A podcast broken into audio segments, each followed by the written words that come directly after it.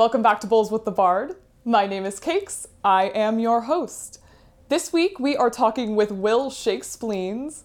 Described by their sister as an abnormal being, and by most of their former English teachers as a pleasure to have in class, Will is a loud and proud queer Jewish theater artist and educator currently based in Boston. They have had a particular obsession with Shakespeare since the seventh grade and has chosen to share such passion on the stage, in the classroom, and occasionally on TikTok. Outside of the professional setting, Will is a Rocky Horror shadowcaster, cosplayer, and lover of all things Halloween.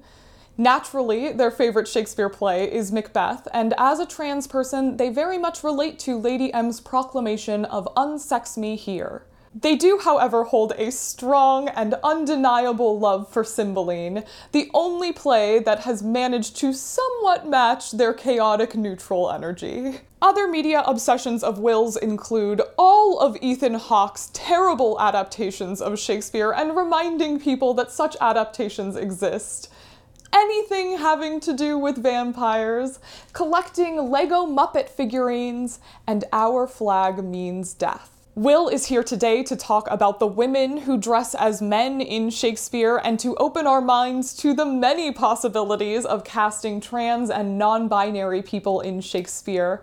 I am so excited to share our conversation with you. I had such a blast talking with Will. But first, as always, we got a little high.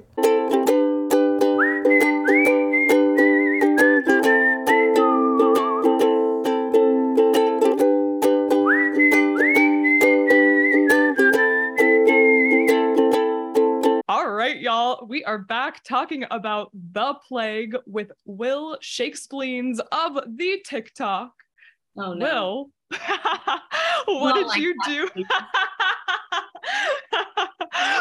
Will, what did you do with your quarantine? um, what didn't I do with my quarantine? Um, see, when the pandemic hit, I was a freshman in theater school, like theater college. So obviously that didn't continue um, for the semester. So I start I started a princess party company. Oh. Um, yeah, like one of those where you where you go and like do birthday parties at kids' houses. Yeah, it was me, like my tattooed ass. I, I, did it, and I scam. Well, I didn't scam, but I, I made a lot of money doing I it. it. I mean, I've seen your cosplay. Your your makeup oh, skills are on point. But it was it was it was definitely one of those things where it was like I had nothing better to do. I'm just gonna start a whole business, and I did um, rest in peace. I moved to Boston, um, back back in school. Uh, I hi, another highlight of quarantine. I'm the second person in known history to have been naked in the Northeastern University Library. That Ooh. happened during the pandemic. That's an excellent fun fact. That's that's what I did. I did everything. Cool, cool, cool. Wow, you made your own business. That is incredible. I did. Impressive. It was it was definitely that, that was it was an ADHD thing that happens when you have nothing better to do and you're an isolated theater kid.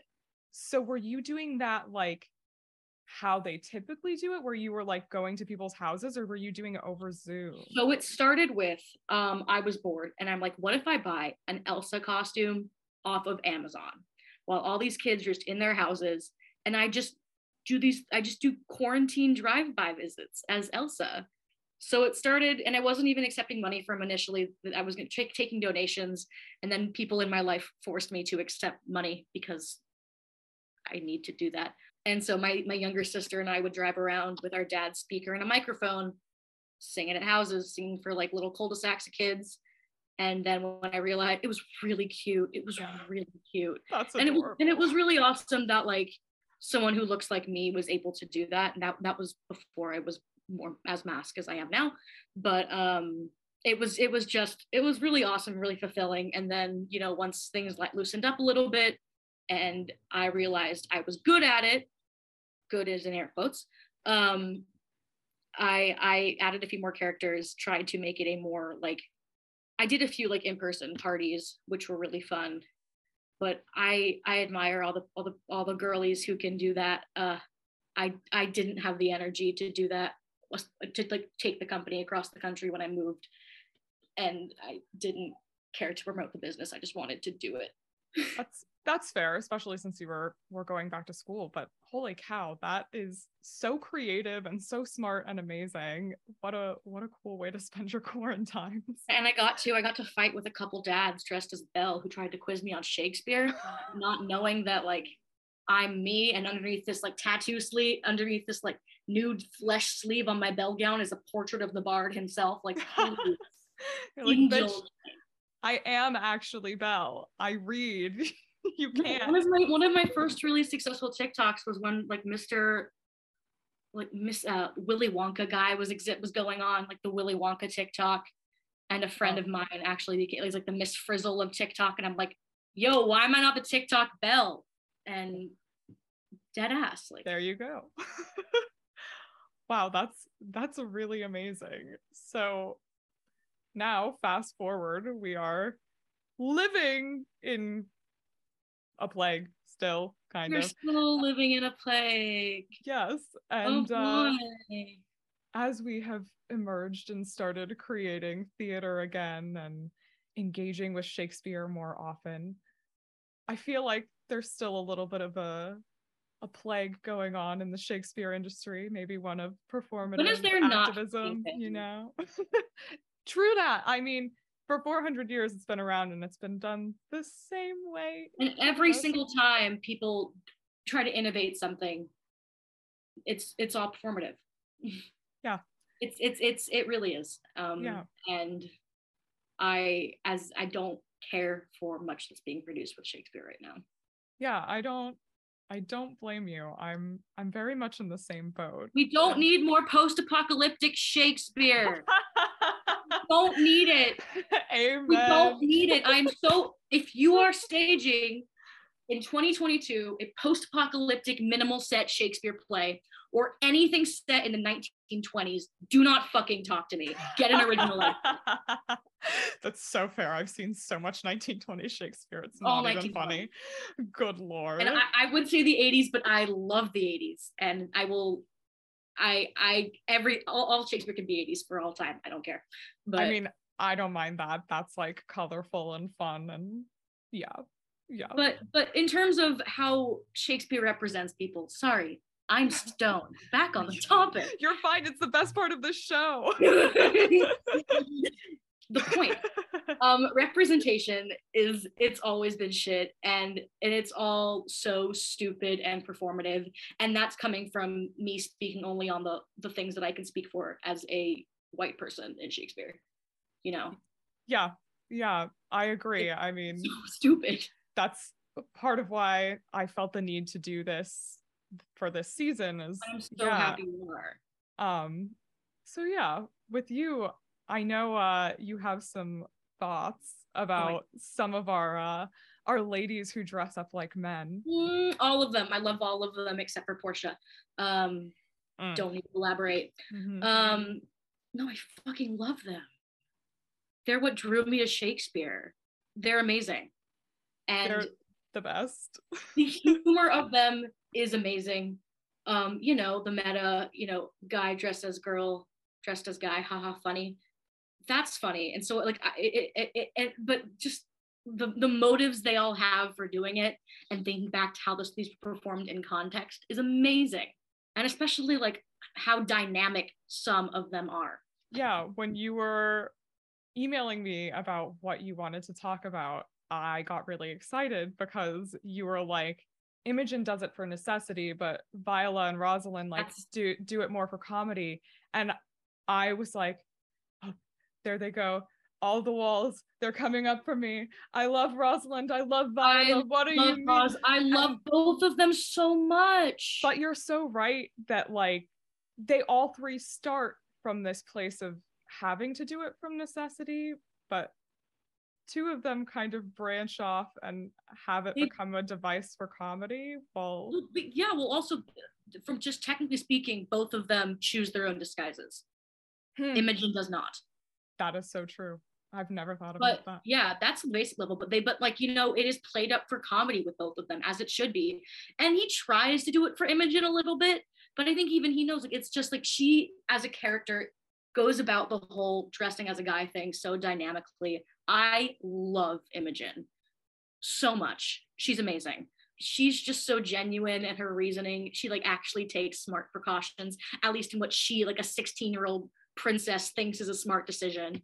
And she's and she's great. And she just it, she she she tries the, her best to cope in an unlivable situation. And so, I love that so much about her.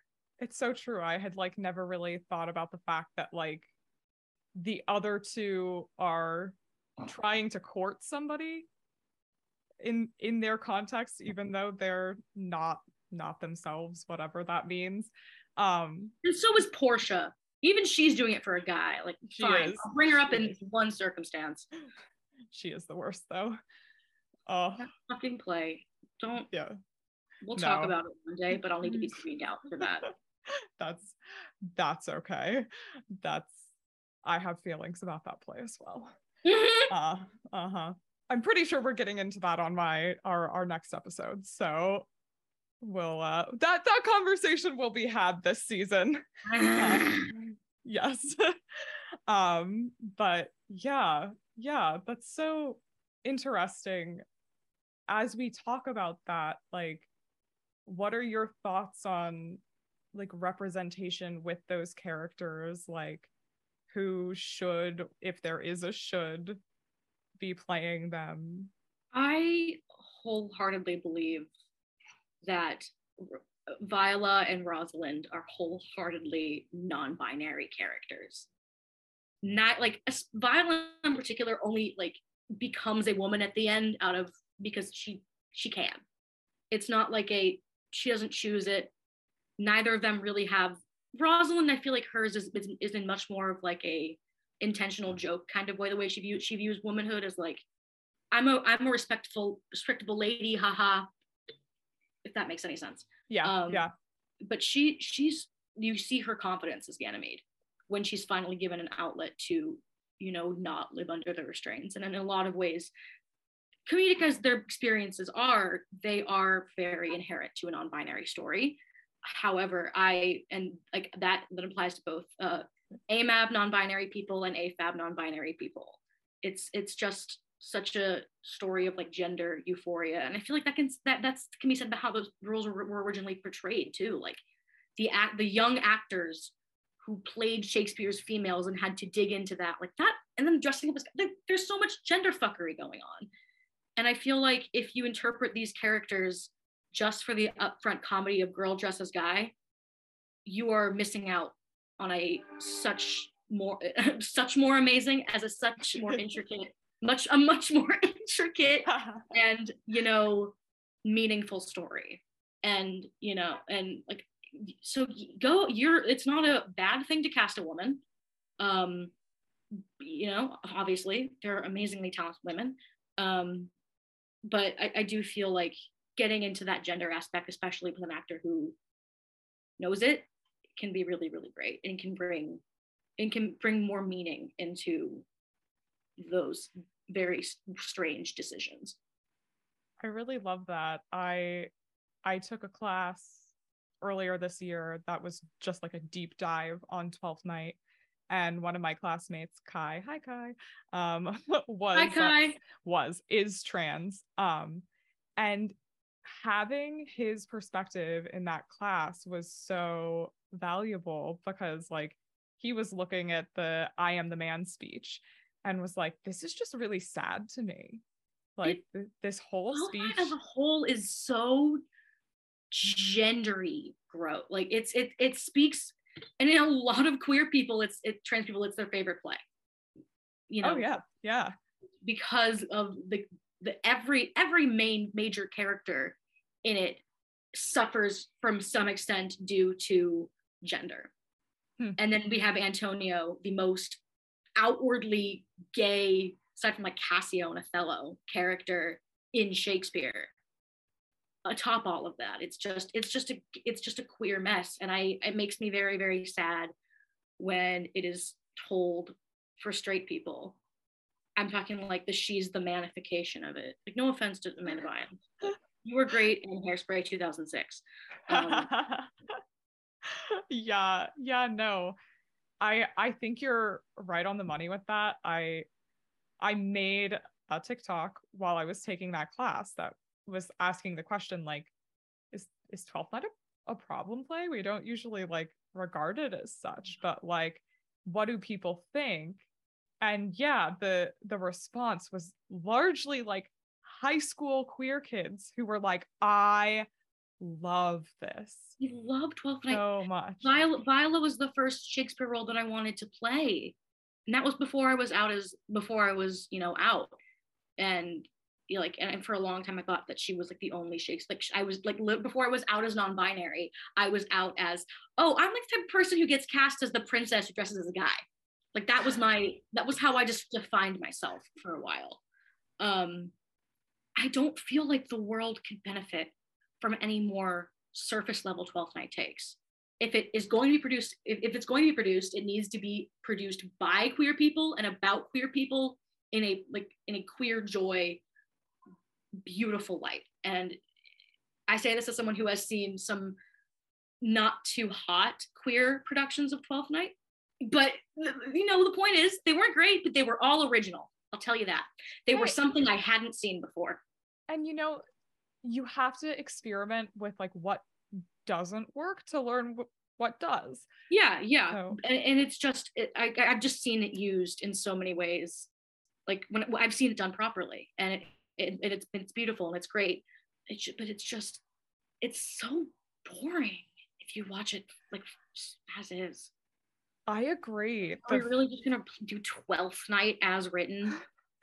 the first couple times I saw it, I did not get what the hype was about. For that reason, I was like, "This is a snoozer." it's a snoozer. Literally, nothing happens in it. Um, it's boring as hell, um, and it's it's it's very melodramatic. You know, yeah. Like, shipwreck. Make it, make it, make it camp. No, yeah. I mean, That's really, if it's if it's like the straight typical version i spend that play waiting for maria and toby and andrew to come on. So yeah i i agree. Yeah and Ros- rosalind i feel similarly too just you know although i i do i do support any any production that casts a trans femme as rosalind's trans femme people any sort of non-binary people just because it's about sorry, not trans femme. Well, yes, trans femme. Sorry. Orlando, however, trans masc. That's a trans man, um, canonically. Um, but I love that. He literally has this whole thing about proving himself. I am as worthwhile of a son as you. Hmm. That he is a trans man. Oh, that's so good.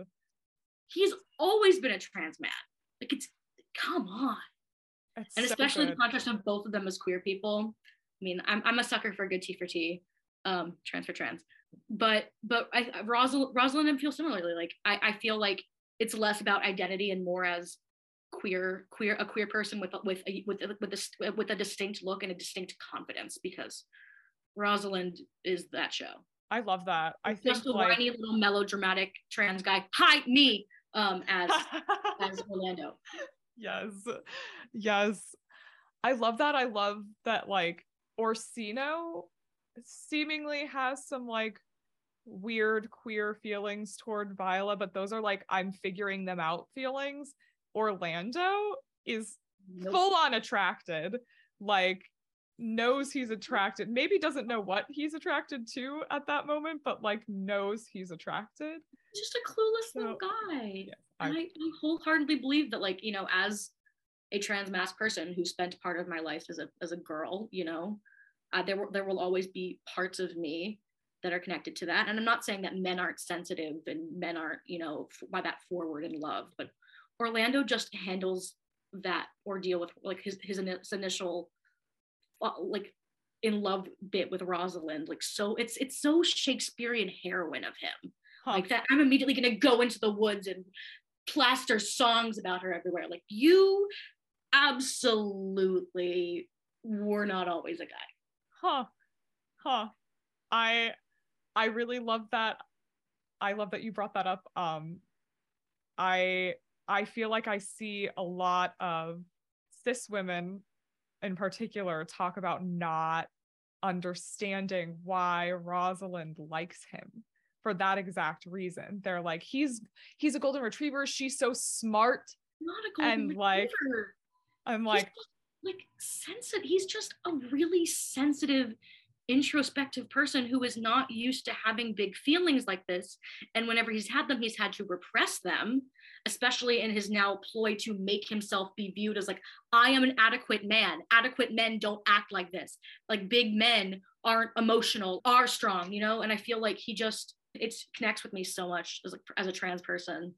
And it makes me really sad that um, even people who do tend to recognize that part of his story do not cast Orlando appropriately. I and like need to I need to see that now because yeah, like I feel Listen, like I've seen any of your take. listeners are casting a production of 12th Night, any of the above, I'll play any of the trans ones. Orsino can be trans too. Um, Hell yeah. my, my take, however, Imogen, lady, Okay. I want to play her. I have played her. I want to play her again. I love her, but I feel like Imogen does not have the queer storyline Hmm. that Viola and Rosalind do. They are very, very different stories. I see that. I see that for sure. Imogen imme- like doesn't want this. She never does. Again, Viola and Rosalind both choose to dress as a man. Imogen never does, and a sec- as, as soon as she, it, it is, it is always a method of escape for her. It is never, she, she, she never gains any, any more confidence dressed as a man. Actually, she has a lot less. She's a lot more complicit and pliant in the latter half of the play when she's dressed as a guy, like kind of being used for like pushing, being pushed around for plot purposes. Whereas in the in the first half, she's like fighting with Cloten and fighting with Iachimo and being an amazing person. I love Imogen so much. Um, but for her, like it's it's obvious in her in the text. Also, she barely she doesn't talk in Act Five. That's the joke. Um, is that she doesn't speak at all. I feel like a part of it is because of she just doesn't feel she doesn't find confidence dressed that way. She doesn't, and I and I do feel like there can be a little bit of like, I mean, especially if I were to play Imogen, I, I would def, I mean, and I and I do definitely interpret it in like she likely has some feelings going back to Posthumus and fulfilling that dutiful wife role after she's experienced time as a man. But I don't feel like that experience would make her want to be a man. I feel like it would just make her not want to be a more traditional woman, if that makes sense. Yeah. Yeah. She just doesn't have the same experience that they do. Like even she who must not be named can go into a courtroom and slay the house boots down because she's dressed as a man all of a sudden. Imogen Mhm. never gets that. It literally is a means to an end. That's so so interesting. I like now I want to see this in rep with either as you like it or I would want to see this in rep with As You Like It, yeah. Yeah. With with but with, with both a trans Rosalind and a trans Orlando. Primarily a trans Orlando. Please I God. think it would be Why- so why- cool. Why is every Orlando not trans? Just like put So them in, in the text, Mm, mm, mm. Don't get me started. oh, now I want to get you started. I don't care what's in the text. I I, don't- I really don't care don't. what's in the fucking He No. is dead. We don't even. This, these probably aren't half the shit he initially wrote. No, I've I've at least said it twice on this season, but I'll say it again. There are people alive writing plays right now that we could pay money to for writing those plays, and instead we do free domain Shakespeare. So if we're gonna Make be cheap, Stupid. make it worth it. It's gotta be worth it. Like Like that time I, pro- I directed a production of Romeo and Juliet, and the first up until Mercutio's death, I cut the script to like be a full on comedy. It was just a full on comedy. All the dick jokes, like I cut half of like all of Romeo's complaining, aside from the part where he could like roll around on the ground and be dramatic. And like I just I just kept the dick jokes and cut everything else. It was so fun. It was hilarious. yeah, and people What- will pay attention and then be gut punched at the end. Yeah, exactly. Well, no, it it, it got sad. But for example, the Tybalt and Mercutio fight scene took place in a public pool where they fought each other with floaties. I love it. The the opening scene with the uh with the Capulets and Montague dudes with Bite My Thumb was um, two like New York construction guys slinging their little lunch bags, paper lunch bags at each other. it's why are we doing anything like like what if you're, you're you're doing this free domain Shakespeare? You're not confined to anything. Why? Truly. And it already has this reputation that you have given it about being stupid and lame. So like, I don't know, spice it up. Spice it up, please. It's yeah. your word. Your word is like Shakespeare's usually boring. No one's gonna want to sit through it. You're doing it. Make me want to sit through it. Truly, yeah. I do not gonna... want to sit through uncut Hamlet. I will say it. I don't oh. want to sit through uncut Hamlet. Never. I, Ever. I, I, I, love the poetry in Hamlet. I love the character of Hamlet. And we're not going to discuss him because that's a thing. But like, what normal audience member wants to sit like no, a normal theater patron looking to get interested, getting get, looking to get invested in this play. Like if we want people to get attra- get attached to Shakespeare to continue it, you know, progressing, we are doing a horrible job teaching kids from the get-go that you will hate Shakespeare. And then pr- when, when it is produced, it's like for these upper elite people who want to watch the same guy talk about nothing for a whole play. I will happily sit and listen to a guy talk about nothing um, if it's a nice little BBC audio recording that I can follow along at my own pace. But like that, this isn't how we get people into Shakespeare. This is how we turn people against it. I'm like thrilled that the the Globe has I think I Joan might be closed or closing soon, but they they just did like a a new play called I Joan, which reimagined Joan from the Henry or from Henry Six One as a non-binary person, and I think most of the rest of the cast was also non-binary. Okay, Globe doing something good. Yeah, right. It's really good. cool. There's been a lot of backlash, but they've still been full. And it's because for all the backlash they've received from like whatever the old white patrons that have come for however many years they've come, they've got all these like new young queer audiences who are filling Fucking those finally. spots. Yeah. Like it's it's that easy. Am I am I a fan of the new jukebox musical and Juliet? I don't know. I haven't seen it, but I know she sings Katy Perry's Roar at some point. So I, I can inherently say I probably will not love it. Yeah. But I am so fucking happy they made Romeo and Juliet a jukebox musical. Uh-huh. Like it, it's it's it's exposing the story and the characters to people. Yep. And the kids are excited about You're it. Excited about it. I don't I don't care. Yep. Just just make it make it interesting. I don't care if I like it or not. Make it interesting.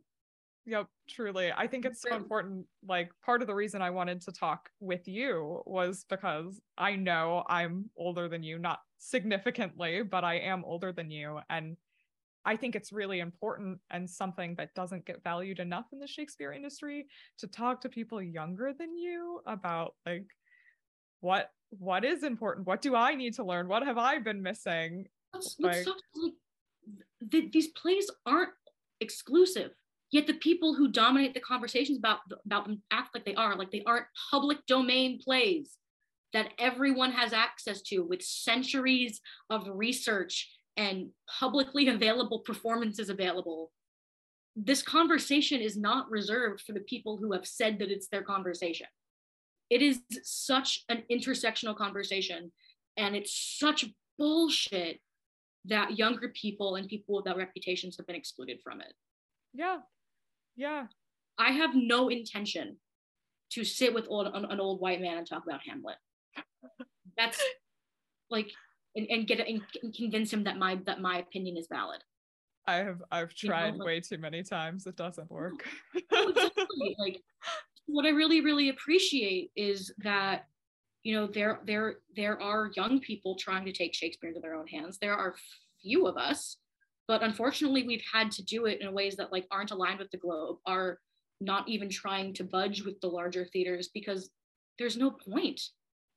The, the, the, the more elite Shakespeare community has shut out pretty much all attempts at progress. And it makes me really sad because yeah. you know it, it, used to be my dream to like direct for the globe or to you know work for them at some point and now I'm like, y'all don't deserve me. Honestly, I think uh tiny rant that's off subject, but do I it, think do it, that do it, do it, do it, do it, do it. I think the theater industry would be very much benefited by decentralizing from places like London and New York City and and thriving in places like Go Draper, anywhere. Utah. Yeah. That's why. That's literally why I'm not moving to New York as a theater educator. Is because uh, New York's great. It's full of people like me, but that's literally it. It is full of people like me. Yep. They do not need me there. Yep. Yep. They do My- not. They have plenty of other weirdos. Yep.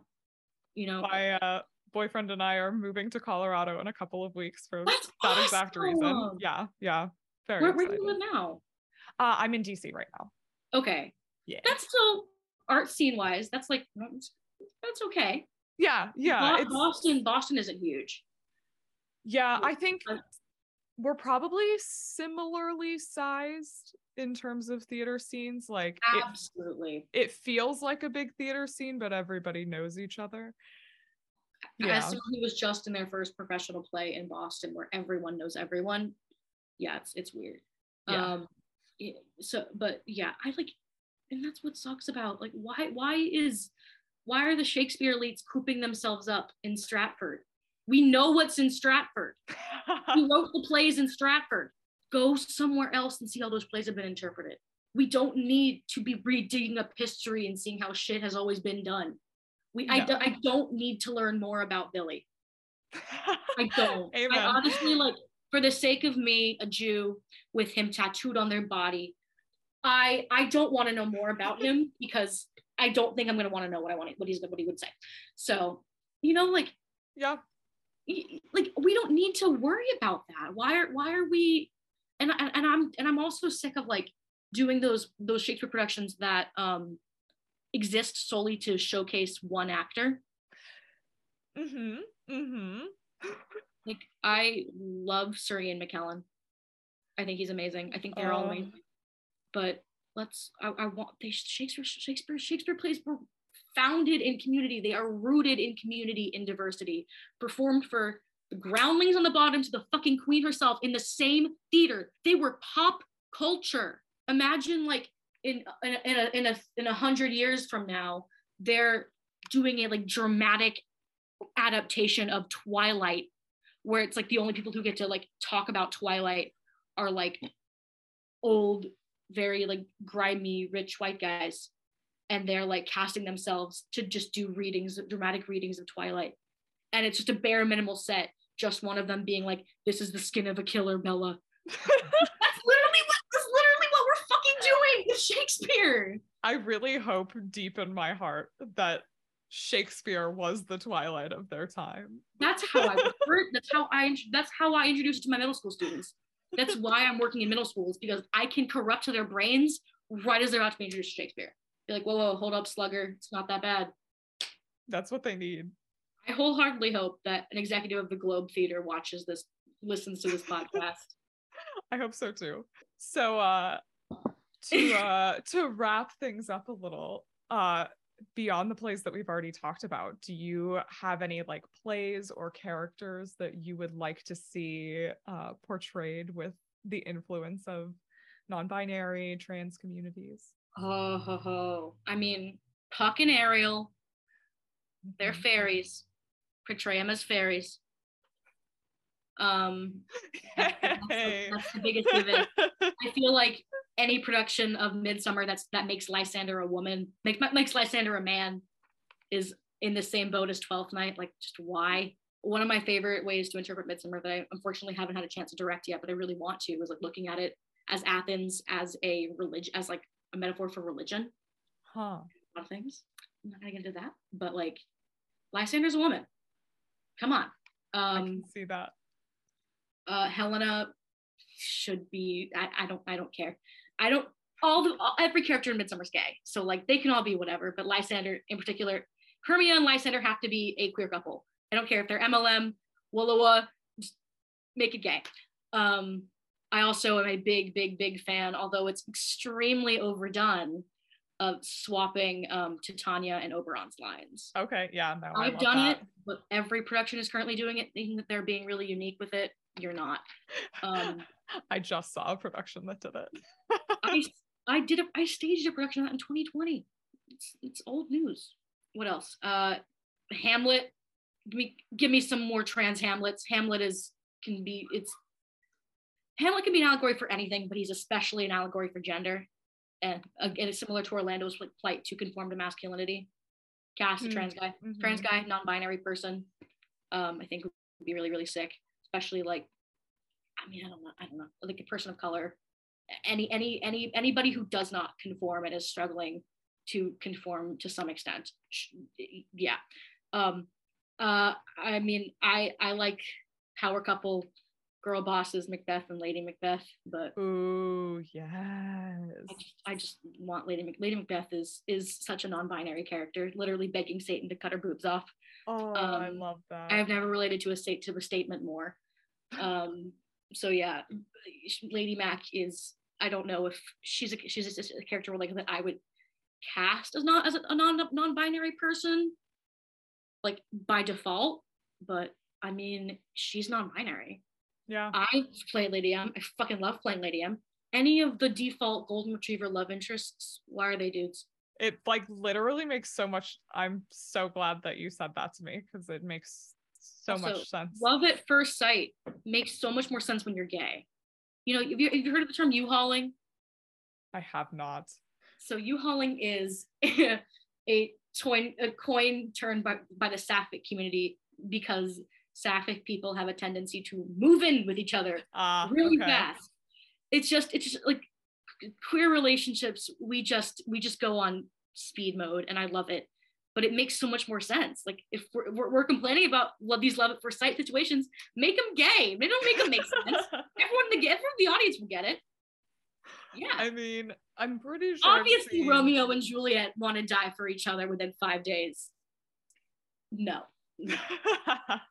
that's not a love story. We're not even gonna get into that. Um, I'm trying to think of like fucking all of them should be trans. Just give give trans actors a shot, even when it's not like an explicitly trans coded character. You know, we can I can play roles that I don't identify with gender wise. Shakespeare's original actors did it. Yeah, why not? Yeah, why are why are I don't even know if sh- gender in a lot of cases should even be considered Shakespeare. Like it's such a genderless art. It was founded in gender like two dudes kissed each other in front of the queen.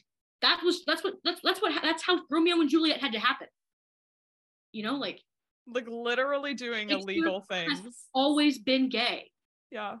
It's always been genderless. It's always like it's always kind of evolved beyond what we what we've given it credit for in terms of like representation in some circumstances. Um, and, and, and, and anybody who is trying to make it traditionalist is missing the whole fucking point. That can be that can be described both in gender expression on stage and just making shows boring and traditional. Like your shakespeare was never meant to was never traditional. It was two dudes making out in front of queen elizabeth first while people like were slapping this it why yeah it's it's it's it's it's gay. It's gay joy in a lot of circumstances and i and we're we're, we're really missing the joy part. Cool. A lot of the gay parts and all of the gay part is just performative and is gross. Hmm. we need more joy. We need more queer joy and more joy. More yeah. dick start doing productions of shakespeare that cut everything except for the dick jokes. The kids will love it. The kids will love it. Because they, they, they don't even know that shakespeare has dick jokes and they think, and they think therefore art thou Romeo thinks that means where are you Romeo? They think that thee, thy, and thou are formal. I know. They're they're not getting the fun part because we set it up so they never see the fun part. And Shakespeare is going to die. I I agree. That's who has been dead.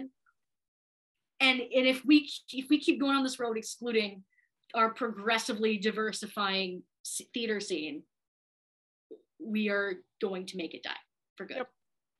Yep. I don't care who wrote the plays. I don't care who they were written for, but they, as they are now, are public domain and should be for everyone to do yep. and everyone to enjoy. why we do this podcast. You know. Why you do love podcast and, and study Shakespeare every day.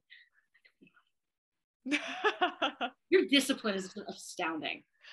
Oh, thank you. Thank you. Uh it I'm I probably have a workaholic problem. It's okay. And it's it's why we're here. Yes, The yes. good, the bad, the ugly, and the gay. and the gay. I think that is an excellent place to wrap up.